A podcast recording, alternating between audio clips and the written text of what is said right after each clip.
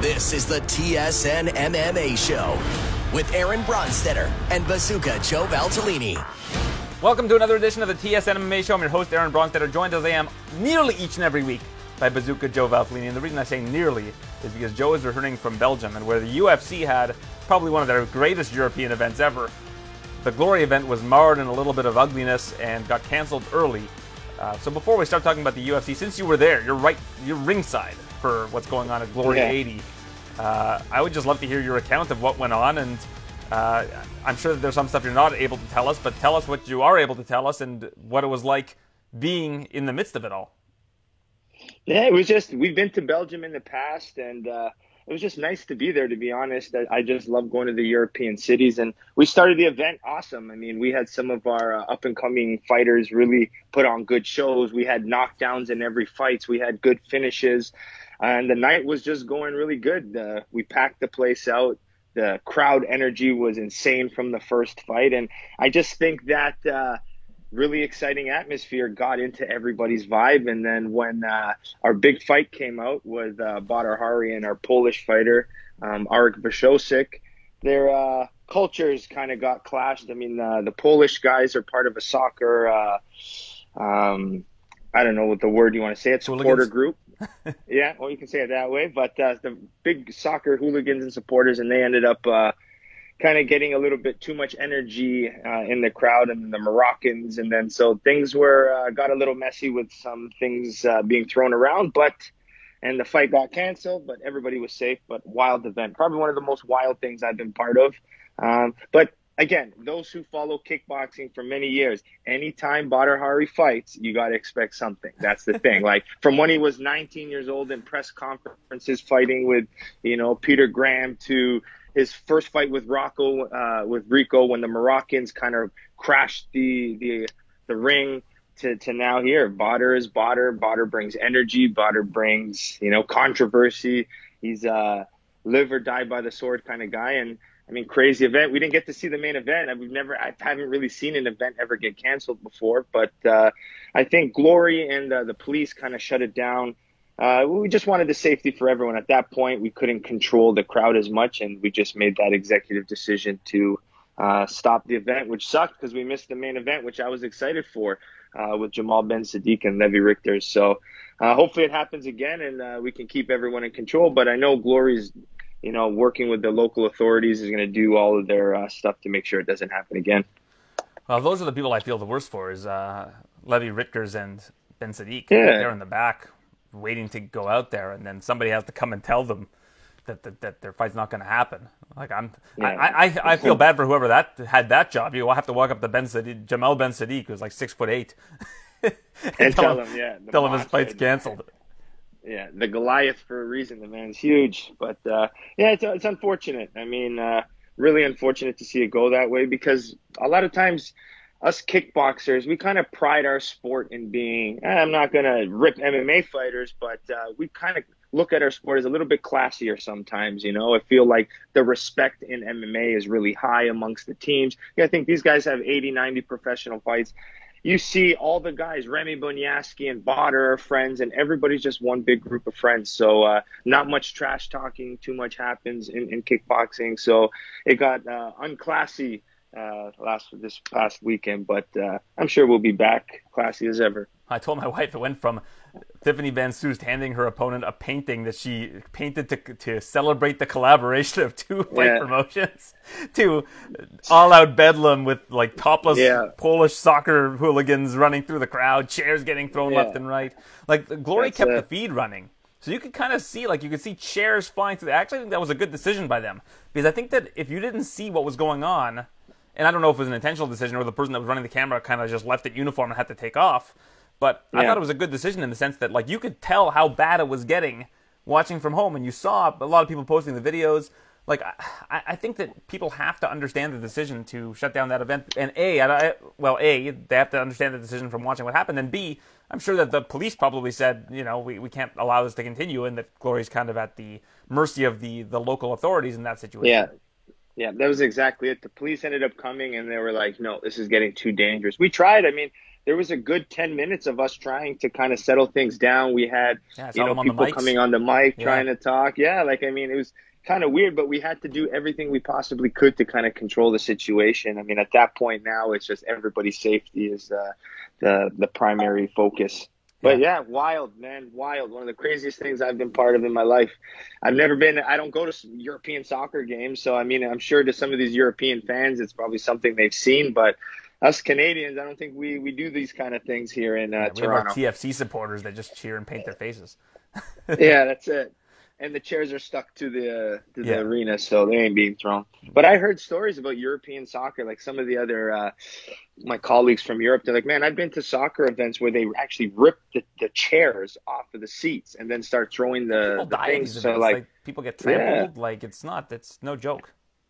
Yeah, I mean, uh, so it's real. So I experienced my first uh, pandemonium there, basically, and just uh, craziness. But I got out safe. That was the most important thing. Um, yeah, I just hope people still enjoyed the event and uh, still want to come support us because it was a sold out event and it was a really good energy, you know. Yeah. And but again, it's no UK energy, but uh, it was still something very special. Absolutely, and I, I thought before we move on from this, the Tef- Tiffany Van Soest had about as good of a performance as you'll see somebody have in kickboxing. Like that was just masterful. Oh yeah, I actually just she just posted the highlight. I don't like listening to myself talk, but there was a good minute highlight of Tiffany's whole fight where I'm speaking over, um, just because like we do on broadcast. So she used that, but it was like defense on point, movement on point. Uh, the fact that she was switching stances and attacking, amazing. In the third round, she got a knockdown with a knee. Then she got a knockdown with a right overhand punch. And then she got a spinning back kick to the liver. So you're looking at different attacks, varied attack, different stances. Like it was just honestly one of my uh, favorite women's fights in kickboxing. Like just to be able to diversify your attacks like that and drop her opponent because we don't really see too many knockouts and and and stoppages in the women's fights. So Tiffany just was on a different level that night. She she was like she just turned. She went into fifth gear, and like you said, she was landing three four punch kick combos, and just then she was out of there and didn't get hit by anything. Right? Like she was she's mm-hmm. fast. Like she Yeah. and, and I love her her ability to throw that front the front leg head kick. I don't know if that's what A you snap kick, yeah, snap kick, yeah, like like a lead snap kick, yeah. lead snap kick. Yeah, the speed in which she throws the lead snap kick is just I, I, you don't see it very often, and it's more you see it more often in kickboxing than in MMA. But it's something I'd like to see more in MMA. I, I know it would I think probably Wonder Boy Thompson does it well. Yeah. Wonder Boy does that kick well. it leads you to being taken down a lot. I mean, in kickboxing, you don't have to worry about that, so it's probably why we don't see it quite as often. But masterful performance by her. But let's move on to the UFC card this past weekend. Uh, everybody who got a finish got a bonus. This was a this was one of the great UFC events. You you know you look at the the lineup. You look at Aspinall versus Volkov. Like eh, it's nothing you get too excited about. But when you look at how everything played out and all almost all of the fighters that were representing that locality doing as well as they did, like that was that was a special event. Yeah, I mean, it sucked because our events were on at the same time. But after all of the hype, I didn't get to watch the prelims, but I went back to watch the main card. And first thing I thought of, I felt like I was watching a pay per view. I felt like I should have been paying to watch Mhm. this because honestly, the energy, the way these English fans entertained, to the performances, to the amount of energy there, to the cheering, it was just honestly, it felt good to see you know, a whole country come together for their people. And I think that's amazing. It almost reminded me of the old school GSP days, you know, it kind of gave me that feel. Yeah, and uh, Tom Aspinall is a lot better than I gave him credit for. He was really on point, and you don't see submissions like that, like a straight armbar, in any division really, other than heavyweight. but uh, nevertheless, I mean, uh, he, he pulled it off to perfection. He looked great. His wrestling was on point. Striking was on point. I thought Volkov was gonna take him into deep waters and, and drown him in the late rounds. Didn't get to the late rounds. Uh, three straight first round finishes. Uh, you had Aspinall's finish, Arnold Allen's finish over Dan Hooker, which is one of the more impressive performances of the night, and uh, Paddy Pimblett's first round, uh, a bit of a come from behind victory over Kazula Vargas. Yeah, I mean, I think all of those fights were fantastic. Like, I mean, you try to pick which one was your favorite. I know everyone's talking about that Arnold Allen first round being one of the best rounds of the year. Um, just overall, man, I just loved the energy, the UK energy. It didn't matter. I think that's why I wish I was able at home betting on this because I would have put all my money on all the, the English fighters. That you can't. It feels like knowing Bisping's record in the UK of how he never really lost, and now seeing these guys with that energy, I felt like I could have made some good money uh, just putting it all on the English guys. Now, only three of them and, lost. and girls and, And girls. girls. right? We got to talk about uh, how good Molly McCann did as well. Well, let's talk about her finish because I think that's a top five finish in women's MMA history. Would you say? Like it's Yeah, it's got to be up yeah. there. One that stands out to me is the Rose head kick. When The Rose, Rose head kick out, over uh, Joanna. Yes, that was one. That's up there. for me. I think the Holly Holm head kick over Ronda's up Yeah. there. I think Yeah. the number one is uh, Shevchenko's head kick of, of Jessica Eye. I think that might be the number one, at least Yeah, in terms of just sheer Sure, yeah. devastation. That's up there. Yeah. And then you got to think back to a lot of Ronda's finishes, right? Like Ronda against Kat Zingano is an unbelievable finish. Like Ronda had a lot of the top finishes really in women's history. For whatever reason, people don't talk about them and forget about them. But a lot of Ronda's finishes were like mind blowing at the time. Yeah, but they were more submission based, right? Over knockout finishes. Yeah, but just her ability to do them in the first 20 seconds of fights. I mean, if we're talking KOs, yeah, Ronda's probably not there. But um, if we're talking about finishes in general, I mean, that's up there. Yeah, I Was honestly Rose's, was of Rose's uh, head kick over Joanna, did that end up in a submission at the end? Or was that, I can't remember. Like, I feel like she knocked her down with the head kick. And I can't remember if she finished it? with can't strikes or if it was a sub. I just remember Rose having a nice uh, head kick finish. Didn't she get a nice one against Weili in the first one? Yeah, that's right. The first one. hmm And even Weili's first finish, Wei Jessica Lee. Andrade was pretty good. Yeah, you're thinking of the first Weili fight. That that head kick. I'm thinking knockout. of the first Weili. Yeah. Yes, that's the one I'm thinking. Yeah. Yeah. But man, I mean, just great. And the way, like, when you watch that McCann Oh, finish, like, setup. it was so set up. Mm-hmm. Like, I mean, you almost saw her looking at the spin for like three seconds before she even spun. So you knew it was something that uh, she was definitely waiting for. Yeah, that's what makes it cool. It's like the uh, Korean Zombie up elbow. Uh, sorry, the Yair, Yair Rodriguez up elbow against Korean Zombie. Like, Yeah. they had trained those techniques, and like they weren't flukes. You know, Th- this wasn't a fluke. yeah. Like she caught Yeah. the elbow, spun, and hit her right on the numbers, and she was out, out, like out. Yeah, that's why it was nasty. The mm-hmm. way she dropped, and apparently she was out for a while, which was scary. But I heard an interview with Molly, and again, this is a little bit of a technical thing because I teach the spin elbow a lot to my guys. But the spin elbow, she talked about going from six to 12, which is cool because she spins. And the one she usually trains comes from up down kind of thing when she spins. But she says she just changed it up and she ended up getting a good finish that way. So there's different angles you can throw them. And this wasn't her traditional way she practiced, but still the spin, the timing, the, the perfection of it, the way it landed was just couldn't be nicer. And I was in touch with um, Luana Carolina's manager uh, after the event, and he, he said that she was okay. So uh, that, Okay. that's always good to hear because that was pretty scary. They, I always find it odd that they don't show, like after someone gets finished, they don't show them on camera for the most part. So it makes the audience a little bit worried as to their condition, but I think it's obviously for a reason. Usually that means they're in bad shape. Yeah, I I, pre- I would prefer that to not showing it. It's just to see like even when you see it in slow motion. I mean, it just sucks to see somebody get hurt that way. Yeah. So uh, it's better to keep it off. I think uh, you put an you have to do an off air for me. update though on the broadcast. Like at some point in time, I- I you got to get a producer on the phone with the manager, find out what's going on, and provide the audience with an update because it's it's worrisome. Although as the night went on, I've got to say people have kind of forgotten about her, unfortunately, Yeah, because all these big big knockouts were happening and submissions, and you know. After the event, somebody sent me a message, or I guess during the event, somebody was like, "Is Luana Carolina okay?" Someone sent me a message. I'm like, "That's a good question." Like, you know, so I Yeah, reached out to her yeah. manager, and, and everything was fine, thankfully. So Yeah, I'm sure they appreciate that too. At least when people like the journalists and everyone in the world only wants to talk to the winners, and then you forget that was always the sad part of the game. Like you mean, as soon as you get knocked out, nobody cares about you anymore. No one thinks about you or your health. They're like, oh, where's the next person going? So I think that's a nice message, and I'm sure their team appreciates you reached out. Yeah, well, you, I guess you didn't get a chance to watch the prelims, which I would recommend you watch. There was a lot of great stuff on the prelims. Yeah, I mean, I want to talk about one before we move down a little bit, but it's Sure, the. I love the the tempura fight. Oh, yeah, Topuria. That was one of my favorite fights on the car. Mm-hmm. Yeah, that was easily one of my favorite fights on the car. Herbert is an, a machine. He's big, Mhm. tall, Yeah. strong, but uh, Tempura, I'm telling you, man, tough, durable, and the way he kind of got that nasty knockout with that punch, uh, left punch to the body overhand was just, I loved it. You keep calling him tempura. I want to go get sushi now for lunch. Tempuria? Topuria. What is it? go. Topuria. Well, ask him to say my name. He can't say Mm-hmm. No, it. I'm- so yeah, that's- that's fair so enough. he'll- I'm gonna eat some tempura today too. Yeah. okay. now I, I'm craving it now. I got to get out. Got to go to one of those all-you-can-eat joints uh, for lunch.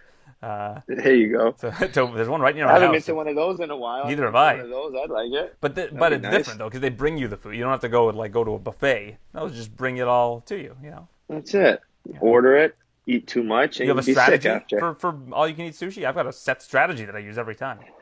Yeah, but the all you can eat, the problem is they take their time bringing out the next order, so they try to make you wait a little bit longer. So I try to get a lot on the first order. Okay, good. We have the same strategy. That's my strategy too. I just Okay, order good. a Yeah. ton. I order the amount that I know is going to fill me up in the first order, and then the rest is just house money. Yes. And you order the fancy stuff. you gotta do it. You, got- you gotta you gotta make sure Yeah. you get your, Oh, yeah. your money's worth. Oh yeah, come on, uh, for sure. I'm, I'm a veteran. When we used to go uh, as a family, as when we were young, we didn't grow up with lots of money, so we'd go to Mandarin sometimes. And the first thing, my parents were like, "No bread, because you're gonna fill yourself. Bread's cheap. You can't fill yourself on it. Go right to the crab legs. Go right to the Yeah, meat. that's my you know, fill yourself my Mandarin on strategy that is crab you legs. go. You sit there just for hours eating crab legs because crab legs Hours will fill you up, crab legs. and you get that fun Yeah, opening. That's them. it. Yeah, and you just go there, and, and if there's still some left in it, you don't overfight it. You just throw that one out, and just keep getting more. Mm-hmm. Yeah. That's it. That's my We should be- strategy We should too. be I like buffet bros, Joe. We should go one day. and Just There you know, go. It's all down. about strategy. Yeah. I when I see people start eating bread, it pisses me Oh, off. yeah, yeah. It's like, hey, save that for at the after. soup station getting chicken noodle soup at uh, man. dude, Come on. Yeah, come on. Have you ever been to the. Brazilian steakhouses though? That's the ones you got to go. No, I've never The, been. uh, I've, always wanted to go. Really? Yeah, I go Yeah, to Korean barbecue a lot. Like there's a place in Vegas Oh, I go to that's uh, like all you can eat Korean barbecue. That's my my Yeah, place. you need to go to a Brazilian spot. That's the next one I think you should go. All right, cool. Sounds good to me. I'd, I'd be happy to do that. But yeah, Topuria overcame a, a big, I think it was a head kick in the first round that that ra- that wobbled him. But that punch that he threw in the second round, like, whew, that's putting anybody out. Oh yeah, that was just nasty, powerful, mixed levels. I really enjoyed that fight. Mhm. I mean, Jai Herbert is good. I mean, I just hope he's okay after that because I think that was almost uh, maybe worse than the Carolina knockout because that was bad. The way he fell, the way he hit the ground, the, that was one of the I think one of the worst knockouts of the night. So Paddy Pimblett was on uh, with Barstool Sports yesterday, and they asked him about his uh, his pay um, for this event. He said he made twelve and twelve, like plus the bonus. Now people are outraged about this, but there's two questions here. Well, first off, uh, that's uh, not enough money for a guy like Paddy Pimblett who's Yeah. putting butts in the chairs. But he's got a manager. Like your manager's got to be able to get you. You were a champion in Cage Warriors. How much did McGregor make in his first fight against Marcus Brimage? I'm going to look this up because Yeah. McGregor was a two division champion. I'm gonna look. I'm gonna look up McGregor uh, Brimage salaries. Like if if you're if you're and his manager is Graham Boylan who runs Cage Warriors. Like what are you signing a deal? Yeah, McGregor. McGregor. Oh, actually, McGregor made eight and eight in his first fight, so that's a bad example. he also didn't make a lot mo- of money. Most champions, I'm telling you, most champions, even they come in at 12 and 12. That's the that's the standard. That's why I think for Paddy, he's got to take it slow because if he moves up too quick, he ain't getting that big money with the bigger fight. So for him, take the Yeah. take the slow road. yeah, take the Kazula Vargas of the of, of the world and, and get lined Yeah. up. Like the, he's not fighting Gilead Topuria. There's no chance. No chance No. they're lining him up with No. Topuria. Yeah, Because the one of UFC's the got to protect their investment too. Yeah, yeah. I I think the best way is Sean O'Malley. He's the one gone slow, taking his time, getting the bigger fights, building the contracts, took his time to get into the top 10, top 15. So to me, that's the way Paddy's got to go and keep building his name and that star power. Yeah, absolutely. Well, yeah, that's uh, I can't believe McGregor made eight and eight in his first uh, his first fight. That seems seems impossible to think about knowing where he's at now. Yeah. But you got to think, like, I mean, he was a champion of, of the UK. You, you know, it's not like he had uh, huge major world titles before coming into Yeah, it. you And like, like- you got to think, like Alex Pereira, he's coming in with two world titles in kickboxing. He's making more than 12 and 12. Oh, for sure. Paddy's still a young kid who, you know, is still making waves. Yes, he's got a good following, but uh, when it comes to his accomplishments in combat sports, he's not there yet. Yeah, I would agree with that. But you know, I have cousins who just really started to get into the UFC in the last couple of years, and I was with them recently, and they were like, "Oh, we're so excited about Paddy the Baddy." This was before this past weekend, Yeah, yeah. and I was like, "You're excited about?" I was thinking like, he's had one fight, but everybody Yeah, knows this. Like everybody knows him. He's this. He's very marketable. He's very, like I, I don't know. Even after your first fight, if you if you make those kind of waves, like you can renegotiate your contract or something. Like making twelve and twelve seems like uh, yeah, that's yeah, not enough no, money. he does. He deserves more. And the way he promotes it, the way, even just the way he entertained the crowd, that's worth money. You know, from the, uh, I found myself even after the event, I was chanting uh, "Old Paddy the Baddy" to myself. I'm, I'm whistling it to myself because it was so catchy. You know, like that in its own showed he's an entertainer. He knows how to put a big crowd on. Now, every time he fights, I guarantee you, even if it's in Vegas, around the world, people are going to chant it. It's fun. It's exciting. He knows what to do. He knows what to do. I loved it. Uh, Paul Craig uh, pulled off another incredible triangle choke. Uh, you, you, probably haven't seen this one yet, but Krylov was like he was pounding him. Um, he he took him down early in the fight. Um, Craig had a lot of problem getting him into full guard, um, but eventually Krylov was in his guard, and he threw up that triangle quickly, and it was done. Like Paul Craig is so much fun to watch. Uh, I'm excited to see what's next for him. But you look at his wins, like Krylov, Ankalaev, Jamahal Hill. People don't talk enough about this guy. Yeah, nice. His finishing ability, and I think most people always count him out in the beginning of fights. It seems like he takes beatings in the beginning and then finds the submission. Well, he took one of those shots where it looked like he was out, and then the next shot woke him up. Like, so it's you always find that interesting. Um, and Sergey Pavlovich Yeah. had a great performance. Like this was just Yeah. great performance after great performance. Uh, the only s- kind of slow fights were Gunnar Nelson versus Takashi Sato and uh, Elise Reed versus uh, Cory McKenna. But outside of that, like the rest of these fights were just all action. And uh, Yeah, I Dana mean- White did a press conference afterwards, and like I haven't seen him like that in a long time, where he was like, "This was amazing. It was, was one of the greatest nights ever."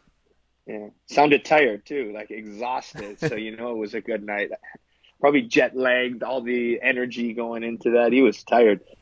Well, I can't remember the last time the UFC have had two straight weeks of full house shows um, in different cities. And that's what's happening this weekend. The UFC is going to Columbus, Ohio for UFC Fight Night. Uh, Curtis Blaydes against Chris Daukaus is your main event. Uh, really solid, solid uh, event, I think, this weekend. I think there's a lot to like about it. Yeah, I have to kind of dig into it. But uh, what are you thinking of Daukaus uh, Blaydes? What's your initial thoughts? I think I have to take the Daukaus KO prop. Like I think what's it pay? Daukaus by KO is plus 400 or plus you can even get it plus 500 in some spots. The reason why is because the the kryptonite of Curtis Blaydes has been people that have good timing. And that's what Daukaus is. Like Daukaus is, has great timing. He's I believe a black a black belt in BJJ. At this kind of a price at heavyweights, I'd be very afraid to take Curtis Blaydes. Even like Yeah. even the inside the distance, I'd be afraid of because I think that this could go to a decision. Like Blaydes inside is minus one twenty five. Blaydes by decision is plus two fifty. I think there's a chance it could go to a decision. There's a chance that Yeah. Blaydes could get a finish. I've always been looking at the Blaydes submission prop because he he never uses it, but he has such good control. That being said, Yeah. I just think that if Daukaus can time him coming in, like so many have with well not so many but like Ngannou has like Lewis has and Daukaus doesn't quite have that kind of power but he's got the precision and I think that for as long as this fight's on the feet Doc is going to have an advantage because that's his best asset is his um, his boxing. But we haven't really seen his grappling. And from what I understand like if you look at Kyle Daukaus his brother his brother's a phenomenal grappler. So Yeah. I think that even if it gets to the ground Doc is might throw up triangles. I don't know what he's got in his arsenal. I might have to send Kyle a, a note and find out but uh, Yeah. I'm I, I just think that there's so much um, to like here. Uh, maybe Daukaus instead of Daukaus KO, take Daukaus inside and protect the submissions plus 380. But uh, yeah, I think that Daukaus has a, a, a shot here. Yeah, no, I agree with you. I, I always think Curtis Blaydes by decision because he's so dominant if he can. So yeah, I would probably say Daukaus inside the distance or Blaydes by decision would probably be Yeah. And you can bet uh, both the and you're up money, look at. right? Like if you bet both those things, you'll still True, be yeah, because they're both what plus four hundred, right? Well, one, yeah, I think the Daukaus KO is plus, yeah, I think plus 500, and the uh, Blaydes by uh, decisions plus 250, right? So if you think it's going to be one of those two outcomes, then um, yeah, I mean, there's always a chance the Blaydes gets finished. It's heavyweights, it's five rounds, right? So betting five round decisions is, is kind of tough, but uh, you know we saw it with Ankalaev, although that's light heavyweight recently, that went the full the full 25. Um, you got Grasso. And this is with a crowd as well, right? Yeah, This full, is a, full with a crowd capacity. in Columbus. Ohio, I believe, Alright. is sold out. Uh, it's not. It's one of the kind of smaller arenas. Uh, what's the capacity like at Nationwide? Nation. Oh, actually, there's a hockey arena. Yeah, no, never mind. This holds twenty thousand people.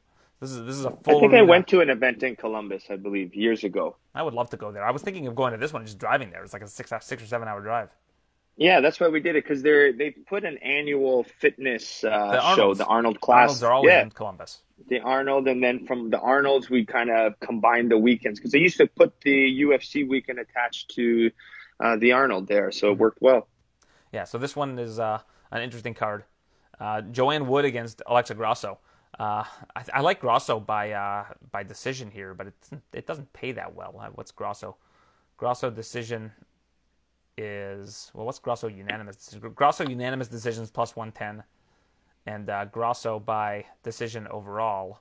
Uh, it's missing here. Oh, there it is, minus one fifty.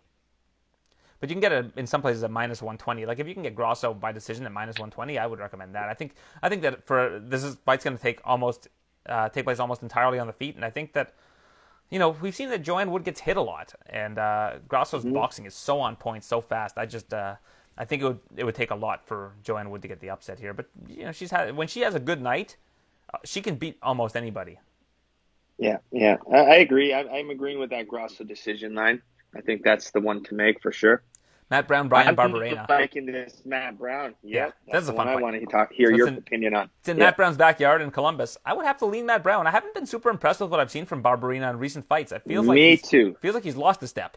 And Matt Brown recently has looked very good. I mean, he's I think 40 or 41 now, but I, I think that I, I'm interested in what a Brown by decision pays because this fight could go the distance. Brown by decision is plus 600. Like if you can get Brown by decision Yeah. at plus 600, you could do a lot worse than that.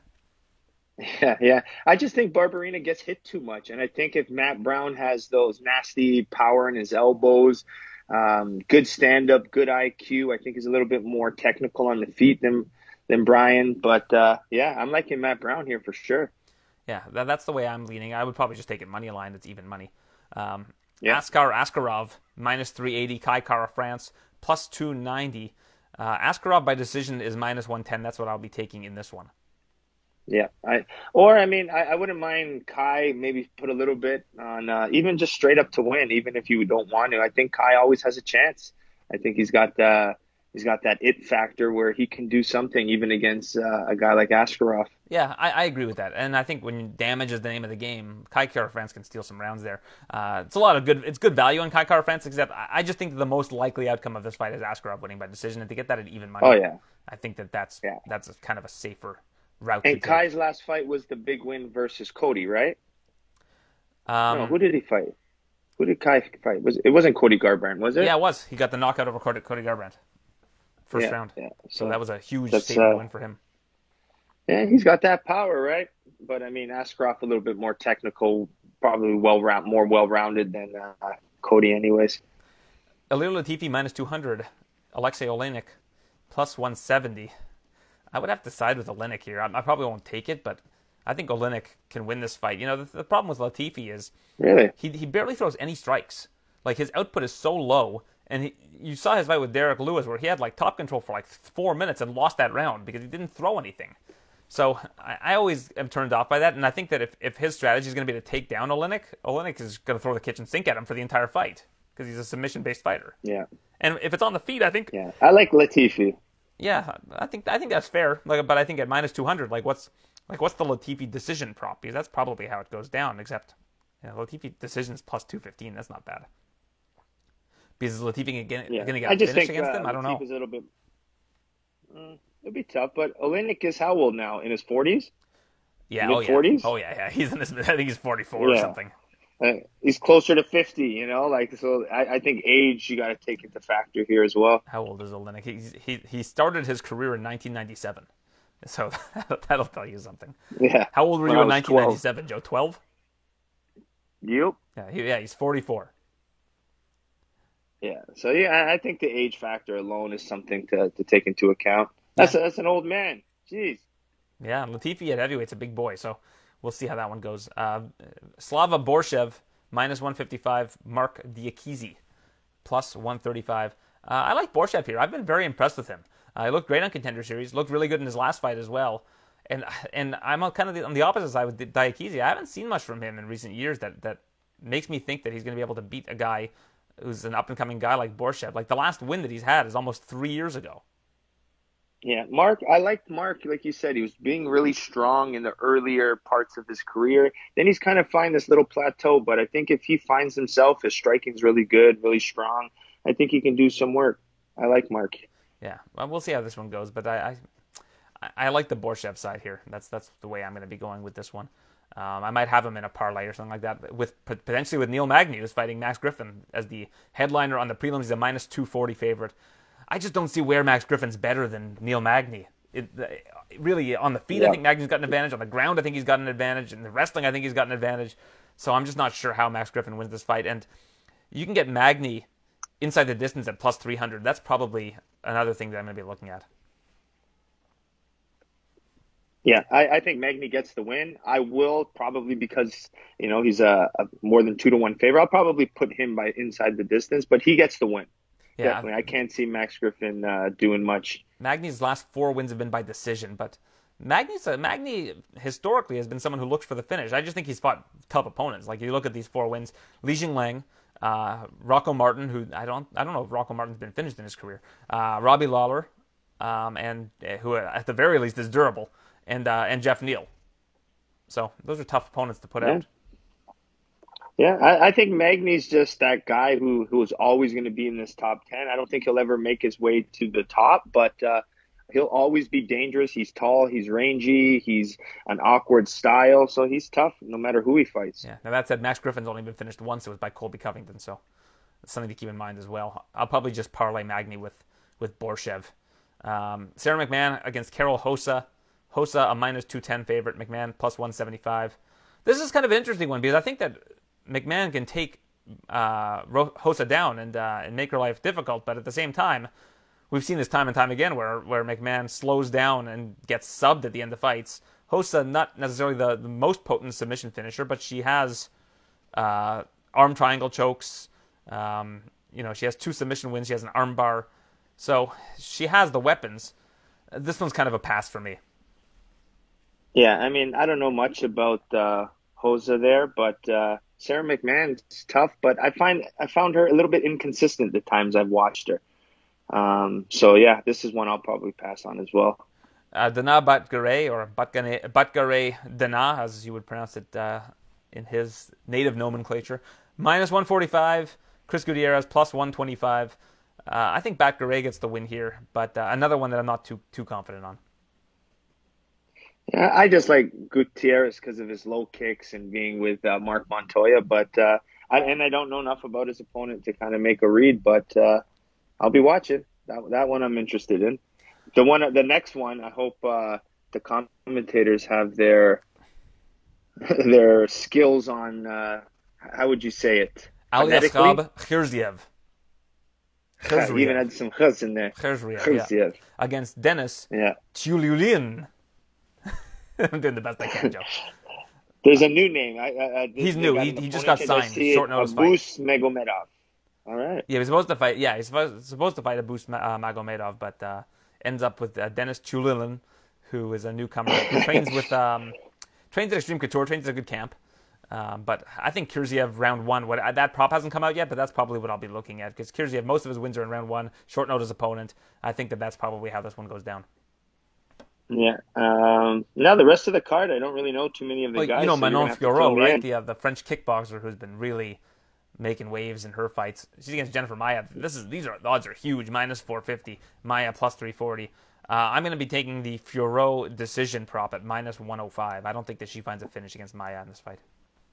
Yeah, I remember Fiorot looked good last time, staying long and rangy, if I remember correctly. And Maia's, I found more of that shorter, compact fighter who just kind of comes forward. So yeah, I like Fiorot in this as well. Yeah. So for for my dart of the week, what I might be doing is I might I might do a parlay of um here. Let me let me see what this adds up to. Uh, all right, hang on, hang on, Joe, hang on, hang on, audience who's listening to, to, me to me uh, put together a parlay here. At it's plus, worth it. Plus six sixty nine. Borshchev. Okay. Neil Magny. Askarov by decision. Fiorot by decision. Plus six seventy. Hmm. That's the dart. What do you like for your darts of the week? Over plus 500? You try to go? Yeah, something that's over plus 500 usually. Yeah, that makes sense. I also like Nicolau, Matheus Nicolau, minus, uh, plus 100 against David Dvorak, minus 120. Uh, I think Nicolau's got a lot of advantages in this fight. Uh, I'll probably be looking at him as well as a pick for, uh, for a pick this week. Yeah, Nicolau's uh, the underdog, not by much, but uh, yeah. Yeah. I don't know much about them to make a decision. I know you need to go, so I just want to bring up one last thing with you. Uh, this incident involving Colby Covington and uh, Jorge Masvidal. Uh, I'm sure you've read about it. I'm just interested in your take on it. I mean, I listen. I mean, if you're going to antagonize Jorge Masvidal, and and you are familiar with his background and what he's all about and how he's marketed himself, because listen, at the end of the day, if he ends up getting charged and whatever gets probation or something, what what does this do for him from a marketing standpoint when you think about it? Like, is it? I yeah. No, continue there. Sorry. Like, if obviously it's a crime, it's against the law. You shouldn't be doing this kind of thing. But if you think of how he built this reputation, the three P's in the soda, you know, getting these knockouts early on, him building himself up as uh, Street Jesus, you know, like all of these things, it all kinds, it's on brand for him, is all I'm saying.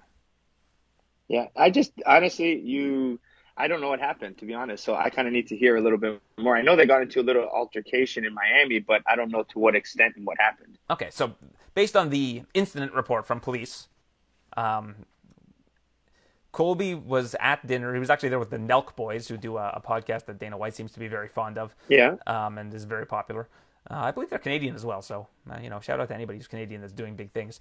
Um, and they were uh, at the Papi Steakhouse in Miami Beach and uh, I guess the Nelk Boys or one of these guys from the Nelk Boys posted pictures of them. Oh, we're with Colby Covington. We're eating steaks. Blah blah blah. This gets to Jorge Masvidal, who has vowed that if he sees Colby Covington in the streets, that it's you know it's on or whatever, and uh, showed up there wearing uh, a mask and hoodie, and sucker punched Colby Covington and then left. And uh, apparently, wow. Uh, at least, the, yeah, and, and might have knocked out one of his teeth. So Ooh. Yeah. So yeah, that this is real stuff. Yeah. Okay. I didn't hear this. That's crazy. Yeah. So it's again not a great look because I don't think that uh, this is the way. Listen, you had 25 minutes in the cage with him, and that's yeah. where you settle your differences.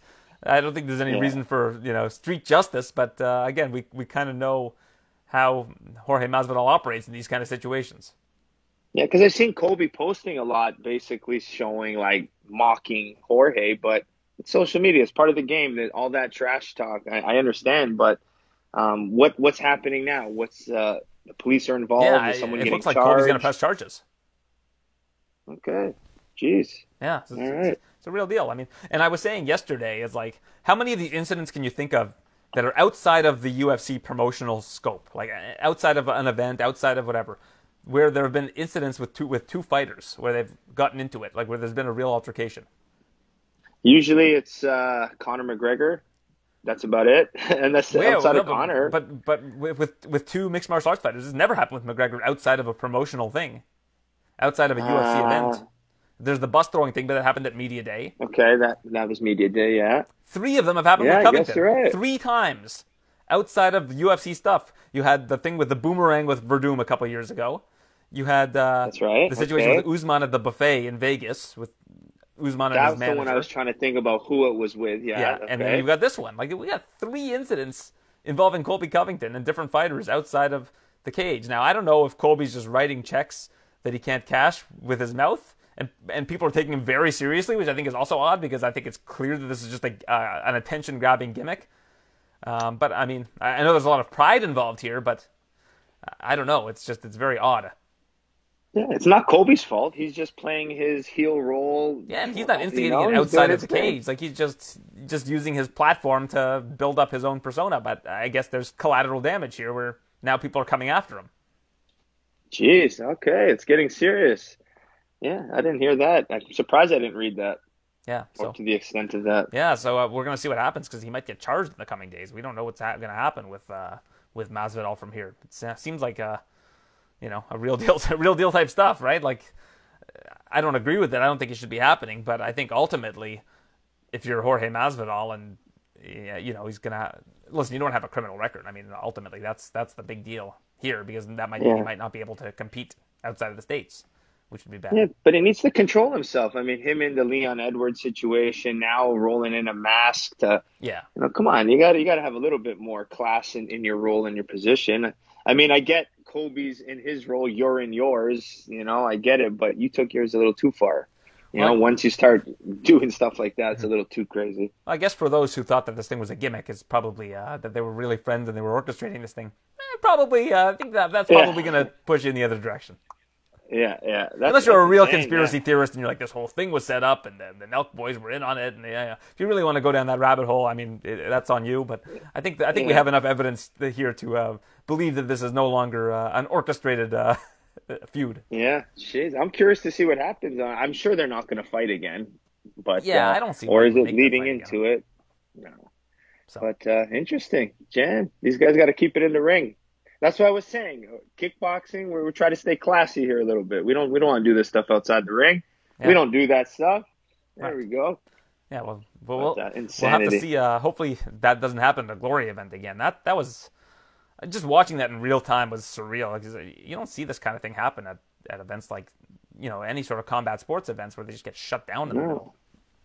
No, I just think it's probably one of the first time it's ever happened. So, yeah, lots of crazy things in combat sports. They always say like, you know, you can't take, you know, ever like they're- the excuses. They're like, well, they're fighters. I was like, Yeah. well, no, we're athletes. Okay, we're athletes and martial artists is what we try to do. So don't don't those blame it on it that. we ring, fight too. for a living.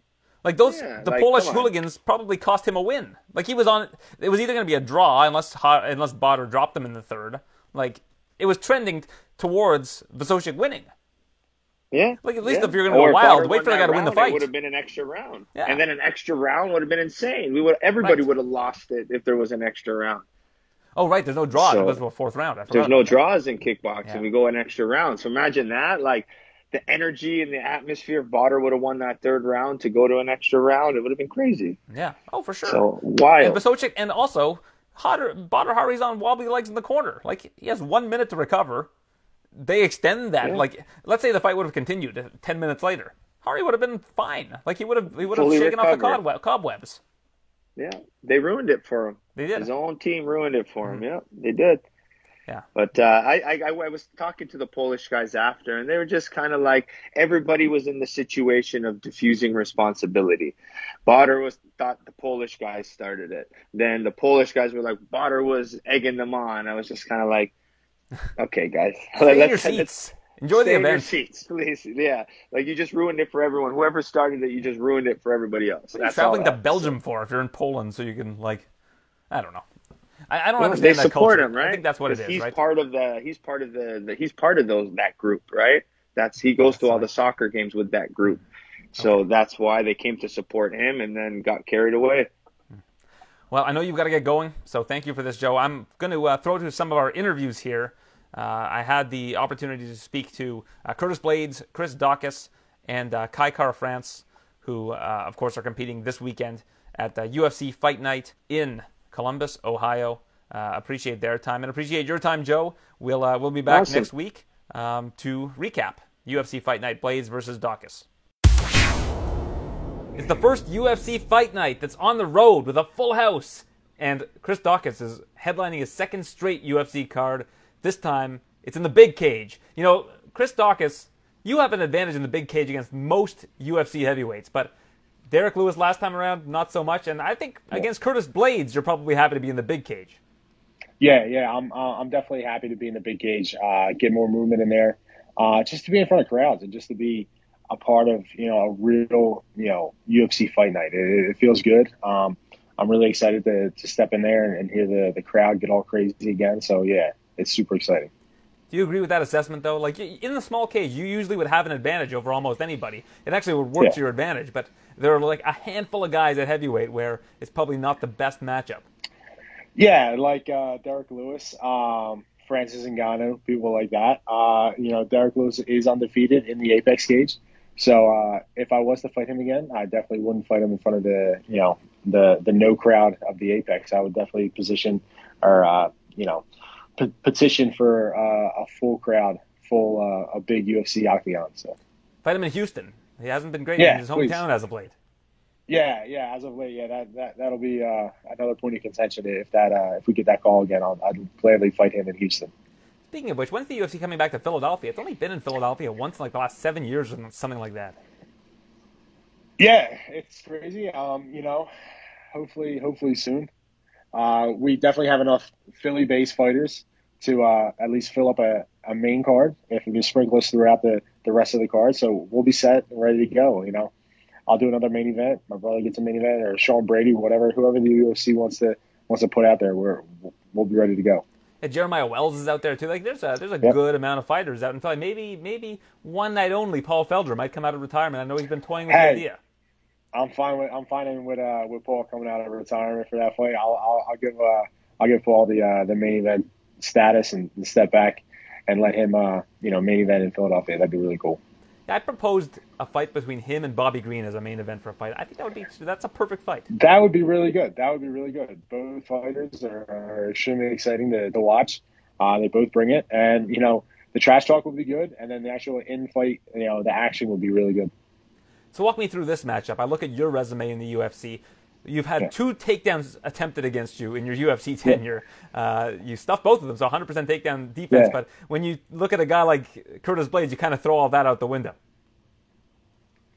Yeah, I mean, in my opinion, he's the best heavyweight wrestler on paper. Uh, most takedowns in a fight, most takedowns I think in UFC history. Uh, I'm not a fool. I fully expect at some point to be pushed up against a cage, defending a takedown, or on my back in you know just 25 minutes, however long this fight goes. He's a he's a dominant wrestler, but uh, in some of his fights and some of his more recent fights, you see that guys who can stuff his takedowns or guys that just simply don't accept positions, like don't accept the position of him being on top and work themselves to get back up and then are in his face, he seems to have trouble with. So we'll see how Saturday goes. You know, I, am not going to be accepting any kind of positions. I'm not going to be resting at any time. Um, if he wants to go 25 minutes, he can go 25 minutes. I don't plan on going 25 minutes. I plan on getting him out of there uh, quickly and just touching him up, and we'll see if he can withstand the storm. You're a pretty sizable underdog in this uh, yeah. particular fight, but I, I think that people are overlooking or at least assuming certain things about you here, which is a that you're not great at defending a takedown, which we have not seen any evidence of whatsoever, yeah. um, and b that if you are on the ground, you're not going to have the jujitsu chops, which we look at your brother Kyle, what he's able to do. I believe you're a black belt in BJJ, yeah. if I'm not mistaken. Yep. You probably yes. would be able to do a lot on the ground if, if you are on your back. Yeah, I'm I'm not too concerned about it. Um, he doesn't really advance positions. He he kind of just stays in your guard and, and just tries to beat you up there, throw throw big elbows, throw big punches. Um, and I, I think that, that that's another thing that that a lot of people really haven't attacked Curtis Blaydes with is is offense off their back. They they kind of just accept accept positions and kind of just hold to really just get a stand up. You know, there people aren't working for for that. You know, whether that's them you know, not wanting to give up a big position and giving their backup or move the half guard or whatever. But, you know, you have to be attacking off your back. You have to be always, always attacking against guys like, like Curtis Blaydes. And, you know, if that is, if, that, if that's the case come Saturday, I'm, I'm on my back. I'll be extremely comfortable. You know, I'll be throwing up submissions and we'll, we'll see how it goes. You know, we'll see if his, uh, his submission defense is, is really good. I think the other thing people are really overlooking about your game is something that has really hampered Curtis Blaydes in the past is timing. When people are able to time yeah. him properly, that's where he has basically fallen. Was uh, you, you, look at Derrick Lewis, you look at um, the, the, Francis and Ngannou fight. When people are able to time his takedowns, because he often doesn't set them up with strikes, he, will shoot naked takedowns. Yeah. People that have good timing, like yourself, I think, can give him problems. Do you think that's going to be a big factor?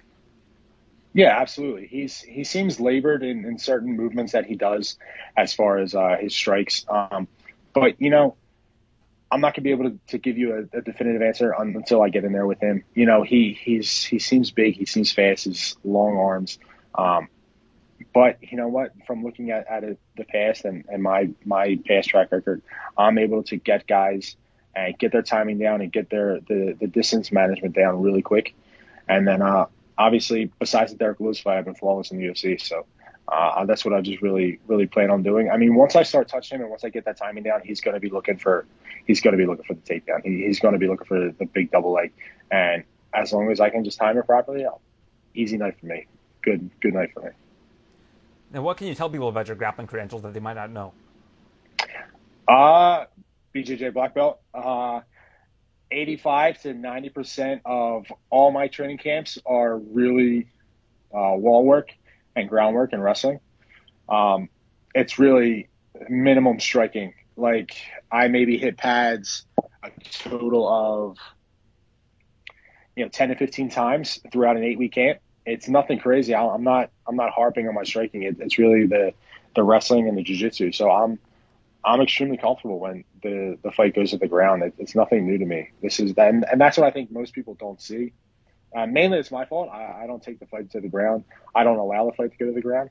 Um, maybe I should change that up. Maybe that's a, a different skill set I have to show. But I'm not trying to show those skill sets unless I'm facing guys who are at the top of the division. And you know, obviously Curtis is at the top of the division, so you might see it come this weekend. I think that would surprise a lot of people because your boxing is so on point. So where did that yeah. come from? Like if you're only training boxing 10% of the time, how did your hands get so yeah. good?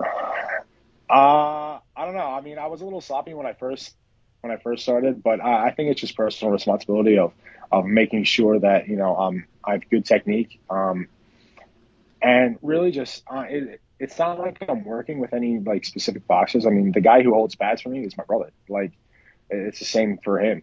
Um, we don't have a striking coach. We don't have anything like that. Like our head coach, Will Martinez, he he does the the jiu-jitsu and the MMA aspect and the wall work stuff like that.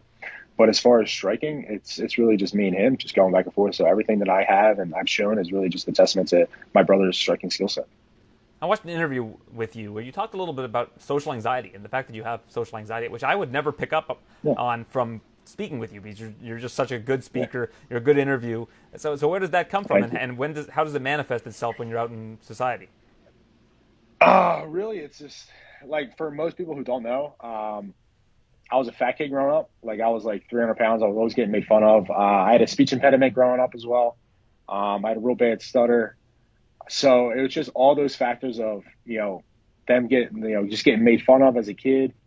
Um, always getting put down and stuff like that. That that's really just, you know, ingrained in me and uh, really just trying to come out of my shell and everything is, is really helped me, especially with that. Um, and being a, a, police officer, you know, I, I'm trying to, you know, not harp on the fact that I was a police officer for 10 years, but, you know, I was a police officer and that really has helped me with public speaking and things like that, because obviously you go to police officers for everything that you need when, when you're in, uh, in need of help. So yeah, so that, that's really helped me. And that's really helped me in the whole aspect of, of fighting as well, as far as, um, dealing with the nerves of all eyes on you and you know the media and the fans and all that. So yeah, just just really all that. Is your dad a police officer as well?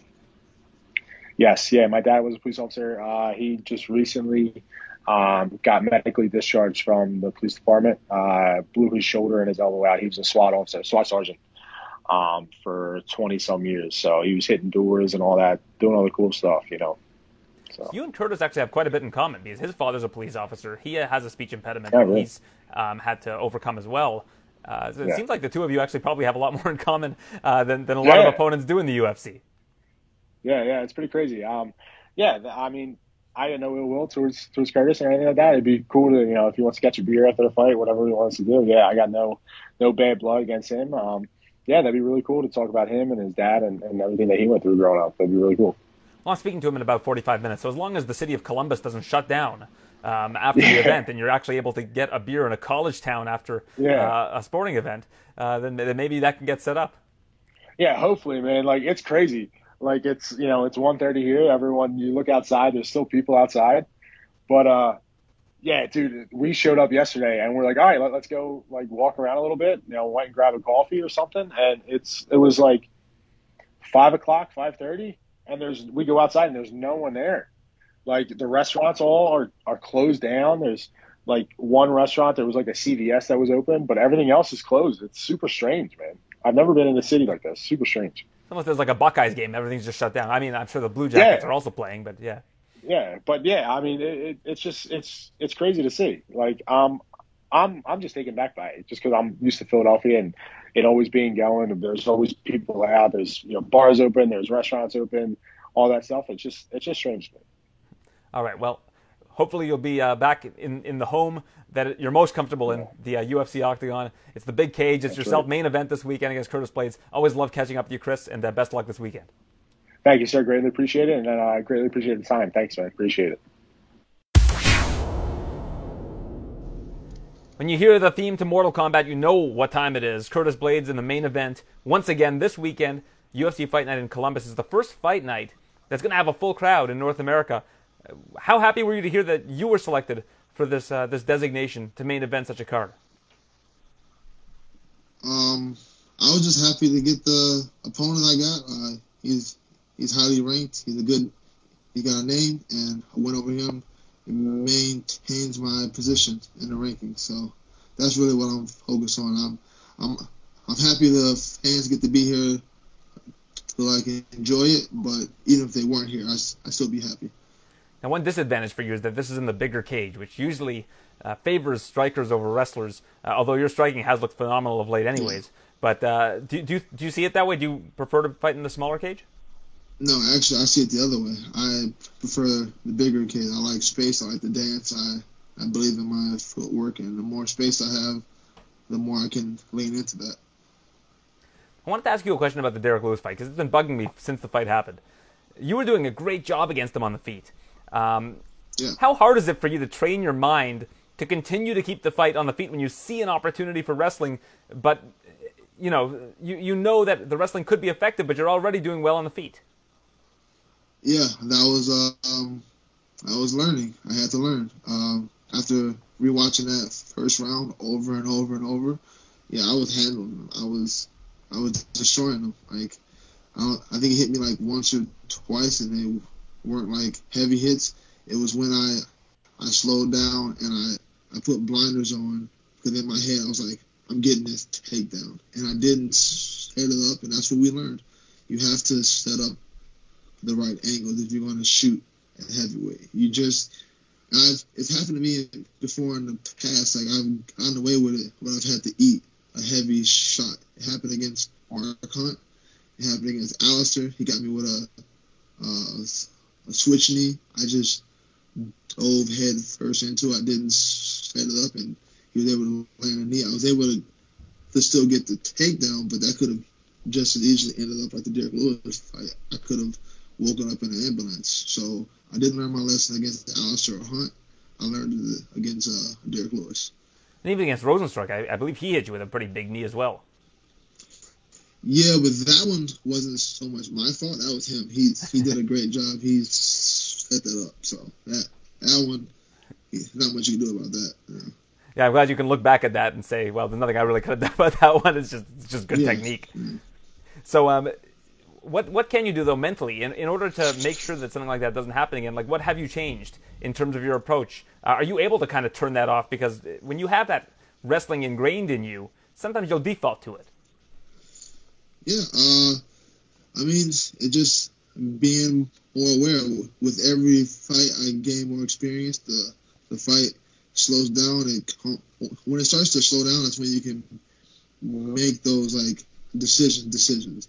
Like when it's all crazy hyper speed, that's when you let your instincts take over. But when it slows down, you can start making like direct, conscious, in the moment decisions, and that's what we focus on. And you never know. Like I didn't know I was to do what I did to Alistair until it happened. Like I'm sure Alistair went into that fight thinking he's to knock my head off. I'm sure Jorginho thought he was to knock my head. Off. We not we never know. Like we have an idea, but we never know. So we'll see. And in terms of Chris Daukaus, your opponent this coming Saturday, he doesn't have a whole lot of cage time that you can look at in his recent fights. I believe the longest his fights have gone in the UFC is like a couple minutes into the second round in one of his fights. So does he just basically have to deal with what you're going to throw at him? Like, is it more about preparing for doing what you do best rather than worrying about what he's going to bring to the table? I mean, it's always a little bit of both for me. Like I'm gonna do what I do best, but I'm also aware of what he does best, and that's that's how it's supposed to be. Like you're supposed to find the best way in order to take advantage of of what your opponent does in order to implement your own game plan. Like if you're if you're like the a fight I could use as an example, Izzy versus Paulo Costa. Izzy was him that whole fight he he's using his pump fakes, he's using the flinching, using the outside leg kicks, ticking, popping, ticking, popping, and eventually, organically, he was able to find a knockout. That's what I like to do. I like to organically use my boxing, use my footwork. I don't want to force the shot, but when the shot does present itself, I want to be able to recognize it and take advantage of it. Now you're close to doubling up the next heavyweight that has landed the most takedowns, which is Cain Velasquez. He's got 34. You've got 62. So if you land six takedowns on Saturday, you'll have double the amount of the next best guy at wrestling uh, in heavyweight. Do you like having that kind of designation? Do you like looking at those stats and just see that you're lapping people?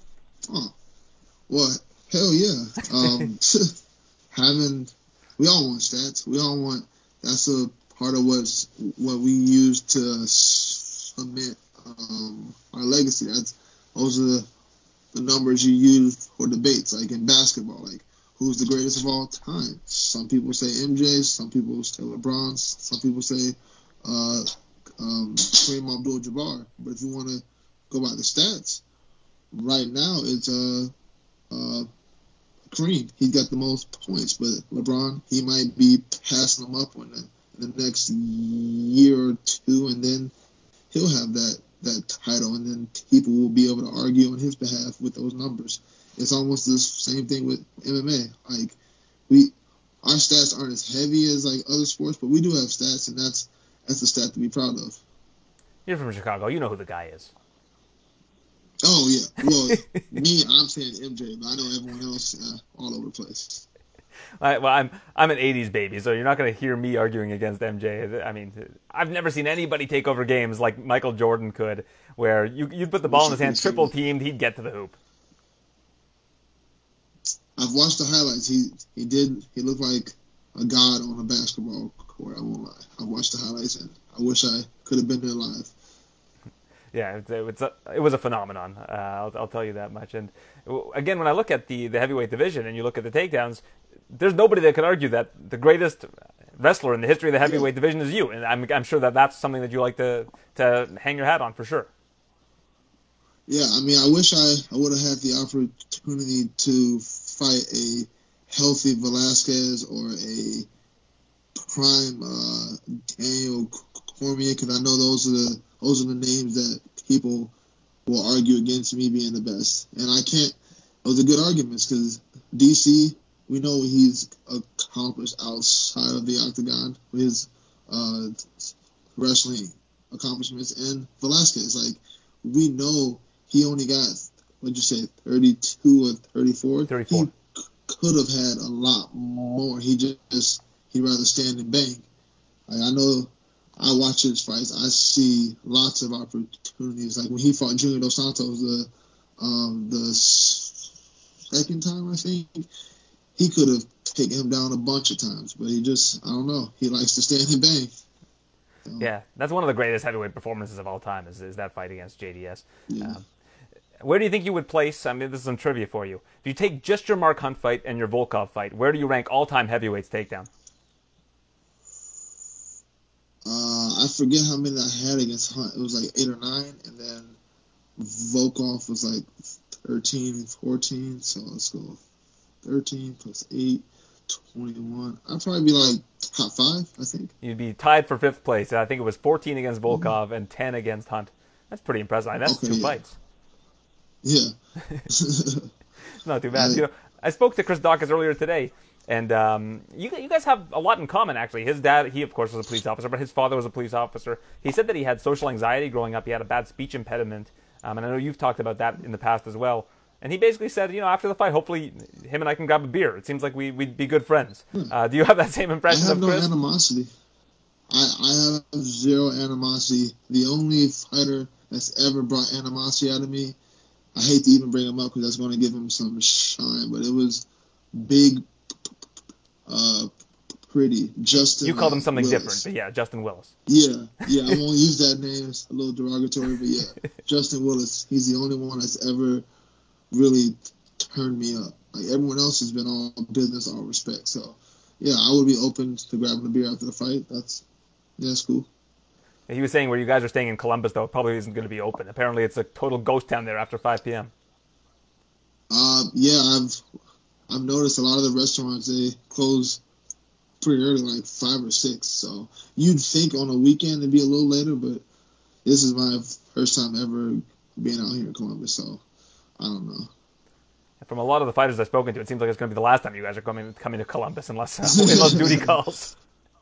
Well, yeah, I don't have any reason to be out here. I don't have any family. I don't have any homies. I don't. I don't have anything. I don't have any affiliation with um, Columbus, Ohio. You're doing great in uh, at Team Elevation in Denver, but I can't help but notice that Chicago has had a real renaissance in terms of uh, in terms of the fighters that are out there. I mean, Julianna Peña just captured a title. She trains part time in Chicago. Of course, Belal Muhammad's in the main event coming up. Ignacio Bahamondes, big up and comer. Do you ever think of moving back to Chicago and training there, or are you happy settled in Denver?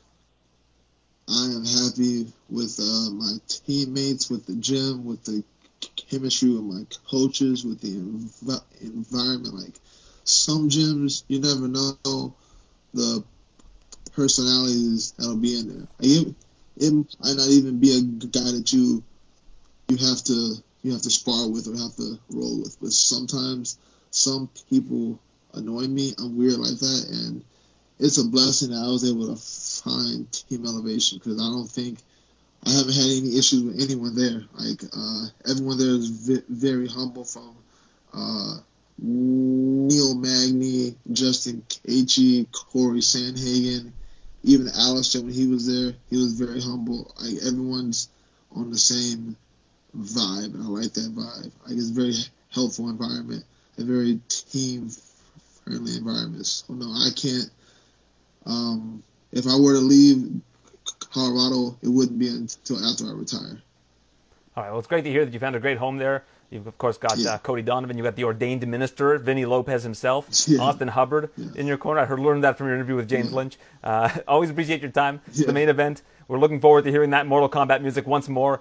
Uh, yourself against Chris Daukaus. Always a pleasure catching up with you, Curtis. Thank you. Appreciate it. Happy to be joined by Kai Kara-France, who is going to be taking on Askar Askarov this weekend. High stakes flyweight bout. Do you believe that a win for whoever wins this fight is next in line for uh, a flyweight title opportunity? Definitely, it's all right in front of us. So um, that's all I'm focused on is the one guy in front of me, one fight at a time. But um, this is the people's main event. People are saying, you know, when the when the uh, initial main main event card um, was cancelled. They thought this would jump in as the as the main headliner, but um, you know everyone knows that uh, knows this division and as a fight fan that this is the number one contender fight. So uh, you know I'm focused, I'm ready to go, so I can't wait. Well, those who do know the division know that there aren't a lot of fighters like Askarov in the flyweight division. He's pretty long for the division and utilizes his wrestling probably more often than a lot of the other fighters in the division. How does your approach change when you're facing a fighter like that? Yeah, so we've worked extensively on, I guess, wrestling and scrambling and getting back to our feet. There's no secret what I want to do. You know, I want to go in there and and test his chin and and uh, find my range and and um, throw bombs. So it's um, just one of those things that uh, styles make matchups. You know, grappler versus striker. But I feel like he will strike with me. I feel like he has to prove that you know he's, um, I guess, well rounded and being a year off, uh, a year away from the octagon uh, the pressure's on him. I only fought three months ago, coming off the biggest fight of my career, beating a former world champion, Cody Garbrandt, and um, that's just given me more confidence now. You know, coming off two first round knockouts, that's what I bring to the table is uh, exciting finishes, and uh, that's what I plan on doing Saturday, March 26th. It's my birthday, so uh, what better way than uh, get a highlight reel and uh, get a title shot. Yeah, somebody would have told you you were going to spend your uh, birthday in lovely Columbus, Ohio. I'm sure you would have been thrilled. That's the running joke around here. Everyone keeps asking, "What's Columbus like?" I was like, "What's here?" we live, we're in this uh, the business district, so there's not much around us. So I'm sure there's more more to offer, but uh, we've got a fight in front of us, so that's all I'm focused on. I spoke to Chris Daukaus like an hour ago, and he said he got into town yesterday, and they went to go out for dinner at like 5:30, and it was like it was a ghost town. He said he couldn't believe it. Yeah, it's pretty surreal. Like pretty airy walking around and there's just no one around and there's not many businesses open or, or things open. So uh, luckily enough, I've just been chilling in my hotel, really hanging out with the rest of the team um, and, and, just kind of, uh, yeah, just resting and recovering. Did a lot of the team just come back from uh, from London? Yeah, so I met my head coach Eugene and Twist uh, in Ohio. I flew alone, and then I met my my wrestling coach Frank and Geordie, the fight dietitian, my nutritionist here as well. So um, it was a it was a different kind of trip. Everyone was already uh, somewhere in the world, so we all met up here. So it's awesome to have everyone back together. Uh, with all these restrictions in New Zealand, we've kind of had to pick and choose what fight nights we can do. But now borders are back open, so we can come back and forth whenever we want. So now we're yeah back to normal, um, which is great. You know, I'd like to have that same structure and routine every time now. Yeah, I spoke to Dan about that last week, and he was saying that he doesn't like to worry about things that he can't control. But because things have changed and the restrictions have loosened and, and all of that, he just says that he could feel so much less weight on him all week, uh, and, and you know coming into the fight. Do you feel the same way? Like yeah. just just having that knowledge that you're going to be able to basically travel freely after this, see your family. Everything is going to be you know there's there's no uh, balls in the air. Every, everything is under control. Yeah, exactly. It's something that definitely put uh, is something in the back of your mind when you're going into fight week. Okay, when's I'm gonna, when am I going to see my family next? Is it going to be a week? Is it going to be two months?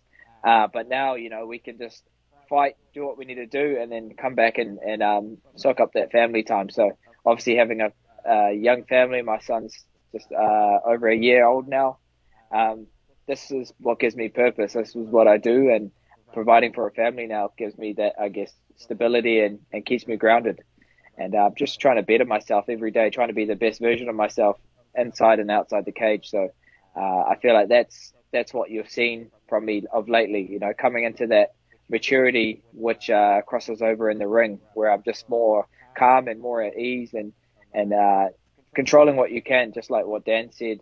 Um, you you can't really focus on things that are out of your hands, and and now having stuff that's you know, in your hands now. You can have your normal coaches and your your normal teammates with you. Um, yeah, I, am happy with the camp that we've put together.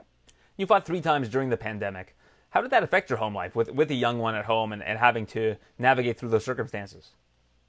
So when my son was born, two weeks later, I had to leave for six weeks. So that was pretty hard on my partner.